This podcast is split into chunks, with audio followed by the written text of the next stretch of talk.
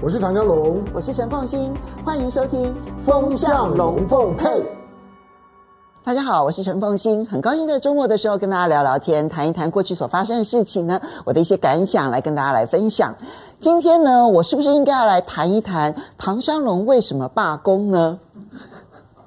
好，没有，没有，没有，我是打算拿这个题目去问 Chat GPT 哈，但是 Chat GPT 应该还来不及帮我回答这样的一个问题啊。ChatGPT 呢，最近成为全世界最夯的议题。有的人担心，有的人害怕，有的人开心的不得了。有些人已经开始拿来做很多很多很多的事情。事实上啊，ChatGPT 呢，它是一个一定会出现的人工智慧，而且它只是刚刚开始而已。那意味着就是它要取代人类的创意整合式的能力，它的这方面的能力进展速度只会越来越快，而不会减慢。但是你说要不要恐慌到说它就要取代我们了？我觉得还不至于。而且呢，因为它不至于取代我们，所以我们今天要去问的是，我们要做哪些事情？才能够好好的让这个工具成为我们的助理，而不是我们被这个工具所取代。我觉得今天其实我们才要面对的是这件事情。其实机器跟人类的竞赛啊，你会发现到说，一开始的时候，就人类有几种能力，就不断不断不断不断的被取代啊，比如说劳力。对不对？哈，那吃重的这个能力，那时候刚刚发明了这个蒸汽机啦，然后开始取代人的劳力的时候呢，很多人不信邪，哈，所以呢就要去跟机器来比赛。后来发现说，你终究没有办法在劳力这件事情能够竞争得了机器，你就要开始开发你其他的能力，而不能够只靠劳力这件事情，然后来跟机器竞争。慢慢慢慢的，有很多在精细的工作。在工厂里头，你就会发现那些 routine 的例行性的工作，你就慢慢的被机器所取代了。这就是一个机器跟人竞赛的一个过程。当这件事情它很例行性，然后呢，机器可以帮你做的就是又准确，然后又不会出错，然后速度又快，而且它还不会罢工，它也不会喊累。当这件事情发生的时候，我们就必须很认清到说，那我就不可能去跟机器来竞赛这一种 routine 的例行性的这样子的一些工作，生产线上面的工作。那我们要做的当然就是生产线当中这一些例行性的 boring 的工作之外的事情。其实从另外一个角度来看，只要我能够把它当成工具，然后来辅佐我自己，其实人的工作确实是相对慢慢的变得越来越轻松的。好，那接下去呢？那你们讲说说，那好吧，那我们就开始做一些白领的工作吧。那慢慢的，你就会发现到说，其实机器早就已经就电脑哈，早就已经可以取代很多比较嗯复杂的，然后呢比较这个呃辛苦的一些工作。我举例来说，其实 AI 早就已经可以取代，比如说律师的助理啊，因为。在打官司的过程当中，他常常需要的是收集各式各样的判例。那把这些判例整理出来了之后呢，接着好的律师就要从这些判例当中呢，找出最有利自己的当事人的点。好，那找这些判例是一件很辛苦的事情。台湾其实是大陆法系啊，这件事情还不会那么的严重，可是都已经很辛苦了。那在美国，那更是因为他们这种英美法系呢，它的判例呢，其实扮演了极为重要的角色。可是你要知道，那个那个满仓满谷的判例的资料，你除了要知道说可能什么时候有一个判例，你还要知道到哪边去找到这个判例，然后当时是怎么说的。可是这些事情，当所有的判例全部输入到电脑里头，你就会发现说，电脑比法律助理更容易的找到这一些判例，所以有很多的法律助理的工作，其实它就可以用电脑来取代。同样的，会计师的工作当中有很多属于助理的工作，他其实也是要去做很多的这一些资料的收集啦，等等的。那这一些工作其实也很早就已经知道说，电脑取代的时候呢，它的时代早就已经来临了。那我们就要问说，那是不是很多的助理工作就被完全取代了？No No No No，助理有他的能力之所在。那我们等一下会在生成式 AI 的时候来提到。那 ChatGPT 呢，其实它就是另一个层次人的能力的一个整合。人呢，在机器发展的过程当中，劳力被取代了，例行性工作被取代了，然后这个整理型的工作被取代了，那人还剩下什么工作呢？人剩下的是借由模仿而取得的创意能力，以及借由跨越不同知识体系的整合能力。这些其实就是生成式 AI 所能够扮演的角色。ChatGPT 它就展现了这一部分的能力，可是不是只有 ChatGPT，因为它是属于文字型的，其实有很多图像型的生成式 AI 早就已经发展出来了。比如说，我就利用这个，嗯，这个这个生成式 AI，你给我一个爵士乐型的 melody，哈，它其实是可以给你这种，就我给你一个概念，然后接着你给我一个爵士乐型的这种旋律，可不可以做得到？可以做得到。我有一个朋友，他是设计总监，哈，他呢其实早就在应用这种生成式的 AI，帮他生成图像，哈，因为他嗯就是行销部门嘛，哈，行销部门的设的设计总监，我可能会有很多的图案，我要这个给客户，让客户来选择，这里面当然也包括文案啦，然后也包括了图案，那我请设计助理，然后来帮我画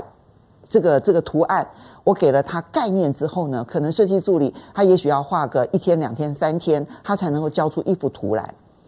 可是当他把这个指令下给生成式 AI，不是 ChatGPT，但其他的生成式 AI 的时候，他可以在一个小时之内产生十张图给你。那他就可以根据这十张图，然后再给他新一步的一些呃命令指令，然后告诉他说：“哎，什么样子的图做什么样的修正，什么图做什么样的修正。”最后经过了反复的修正之后，它可以生成八张图，然后接着去跟客户提案。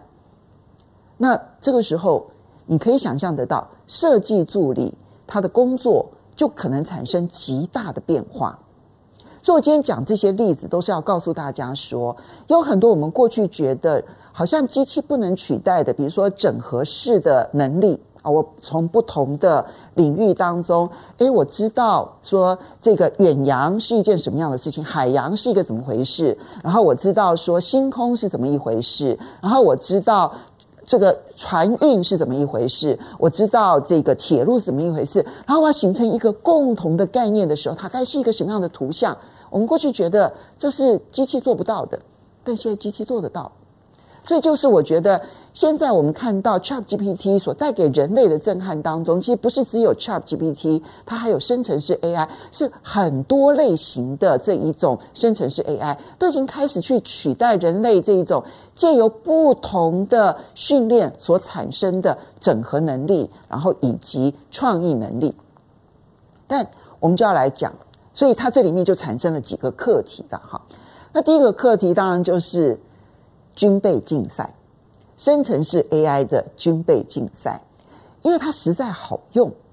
所以你可以想象到未来要用这样子生成式 AI 的人就会越来越多，越来越多，越来越多。这微软当然是最早投资 OpenAI 的这个生成式 AI 的，就是这个 ChatGPT，所以呢，他看到它股价就因此而飙涨哈。然后呢，这个呃，Google 呢也也赶快说，我们其实早就已经在研究了哈，那只是呢，我们现在觉得还不够完备哈。它的考量是有道理的哈。还有包括了，比如说像是这个百度啦、亚马逊啦这些公司，每一家公司都会要想尽办法在这个领域当中能够跑得越领先越好，而且在运用的场景上面能够成为一方之霸。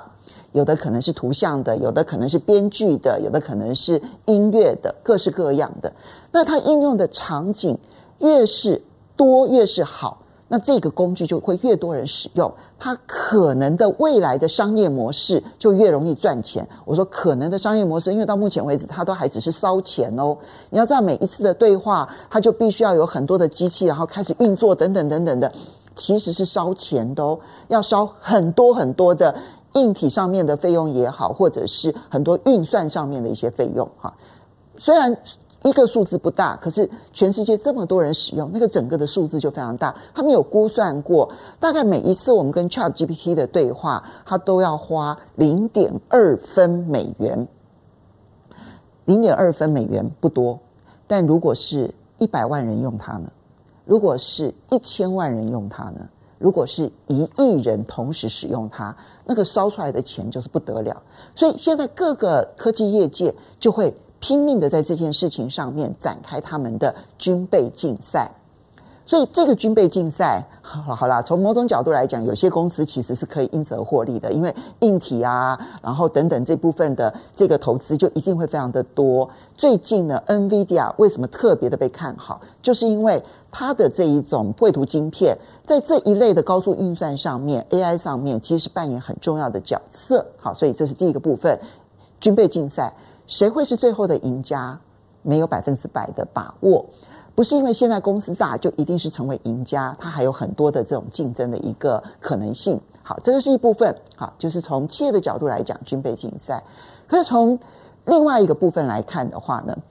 这种 AI 它也带来了很多的陷阱，因为呢，它给你的内容太过肯定，所以它一旦这个内容有误的时候，你不见得有能力可以判断得出来它是错误的。这是它作为搜寻引擎的辅助工具上面最危险的地方。这其实是在人工智慧发展的过程当中就一开始被讨论的问题。因为人工智慧啊，它里面是经过机器学习的。那这个机器学习的过程其实是一个黑盒子，它到底学了哪些东西呀？它学的如果是正确的消息，那也就算了。当然，如果学的是错误的消息，或者它在标示那个特征标示错误的话，他给了错误的答案，他都自己都不知道为什么给你错误的答案。所以这个 AI 的机器学习其实是一个黑盒子，常常是连城市设计工程师他都不能够解释说为什么他的结论是这一个，这个中间的来源都是不清楚的。所以有很多人在提倡说要推展一个可解释的 AI，比如说。我今天有这样的结论，我可以标示得出来，我得出这个结论的理由是什么？然后你可以去判断这些理由合理或者是不合理，我才能够去监督这个 AI 到底做的结论是正确的还是错的。那可解释的 AI 是非常重要，在今天这件事情上面更重要，因为它给了就是你一段话，但是你这一段话的根据是什么？我们不知道。那如果你的根据是错的，我就没办法去判断你的假消息，我没办法去验证你的消息是真还是假。这就是今天呢，在这个 ChatGPT 当中，可能最大的难题，也是包括了 Google 也好，或者是微软也好，要把这件事情用在搜索引擎上面，或者要把它当做搜索引擎的时候，对不起，它可能产生的问题其实是蛮大的。好，所以这个是第二个部分，AI 的运用当中，如果它没有办法解释。这中间黑盒子的运转过程，其实它是危险的。好，这是第二个部分。第三个部分是，但它终究还是可以取代很多人的创意。比如说我刚刚讲的图像式的创意，我今天产生十张图，这十张图可能都不完美，但是比起说我今天请研究助理三天产生一张图，它总是有效率的多。所以设计助理的工作是不是就被取代了呢？又或者是我们换另外一个角度来看？如果设计助理他就具备有使用生成式 AI 的高超能力，他可以下最准确的指令，而且利用他最准确的指令不断的修正的过程当中，他自己又能够跟长官学习出很好的一个这个判断美学的能力，所以这里面就牵涉到使用生成式 AI 的能力，再加上判断能力，这两件事情如果合二为一的话，你可以想象得到。它就会变成最好用的人才，所以我觉得这一类的生成式 AI 哦，是我们必须要很紧密的去跟随着它，我们必须要去不断的思考，诶，我可以拿它来做什么事？只要我越是理解说我可以拿它来做什么事，而我学会了用这项工具的话，这项工具对我来说，它就变成了。如虎添翼，它就真的像是老虎装了翅膀，所以我们每一个人都可以把它当成我们的那个背后的那个翅膀。越是把它用这样子的方式来看待它，我们就越不需要在焦虑当中哦，然后呢，不断的这个感叹，然后失去了我们可以进步的机会。我知道我这样子说，对很多人来讲说啊，凤馨你都在讲空话而已。你要知道这个 学一个新的科技有多么难，我知道发我发誓，我真的知道。所以呢，前一阵子我听到有一个朋友还在感叹说：“哎呀，感觉上面这个科技啊，就是不断的进展，要把我们这一代人都给淘汰了。”呃，我其实很能理解这种心情上面的压力，但是我们也可以换另外一个角度想，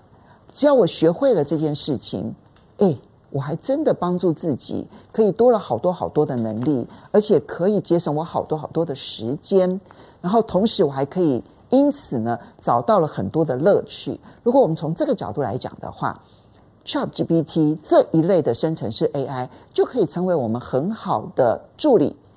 当 AI 变成我们的 IA，就是智慧的助理的时候，你就会发现，哎，这个世界好像真的是帮助人类 改善了非常非常的多。所以 ChatGPT 它真的会改变人类。所以 Bill Gates 说，这是。人工智慧的 iPhone 时刻，也就是二零零七年，当苹果推出了 iPhone，就改变了人类使用手机的习惯。我觉得同样的，就是 ChatGPT 改变了人类跟电脑的互动时刻已经出现了，他回不了头了。我们可以提出很多的缺点，但是我们必须谨记着，他回不了头，抗拒是没有用的。我们好好的使用它，比什么都来得重要。好的，时间的关系，要非常谢谢大家呢收看今天的陈凤馨跟大家谈心的时间。那我们下个礼拜同一时间再见喽，拜拜。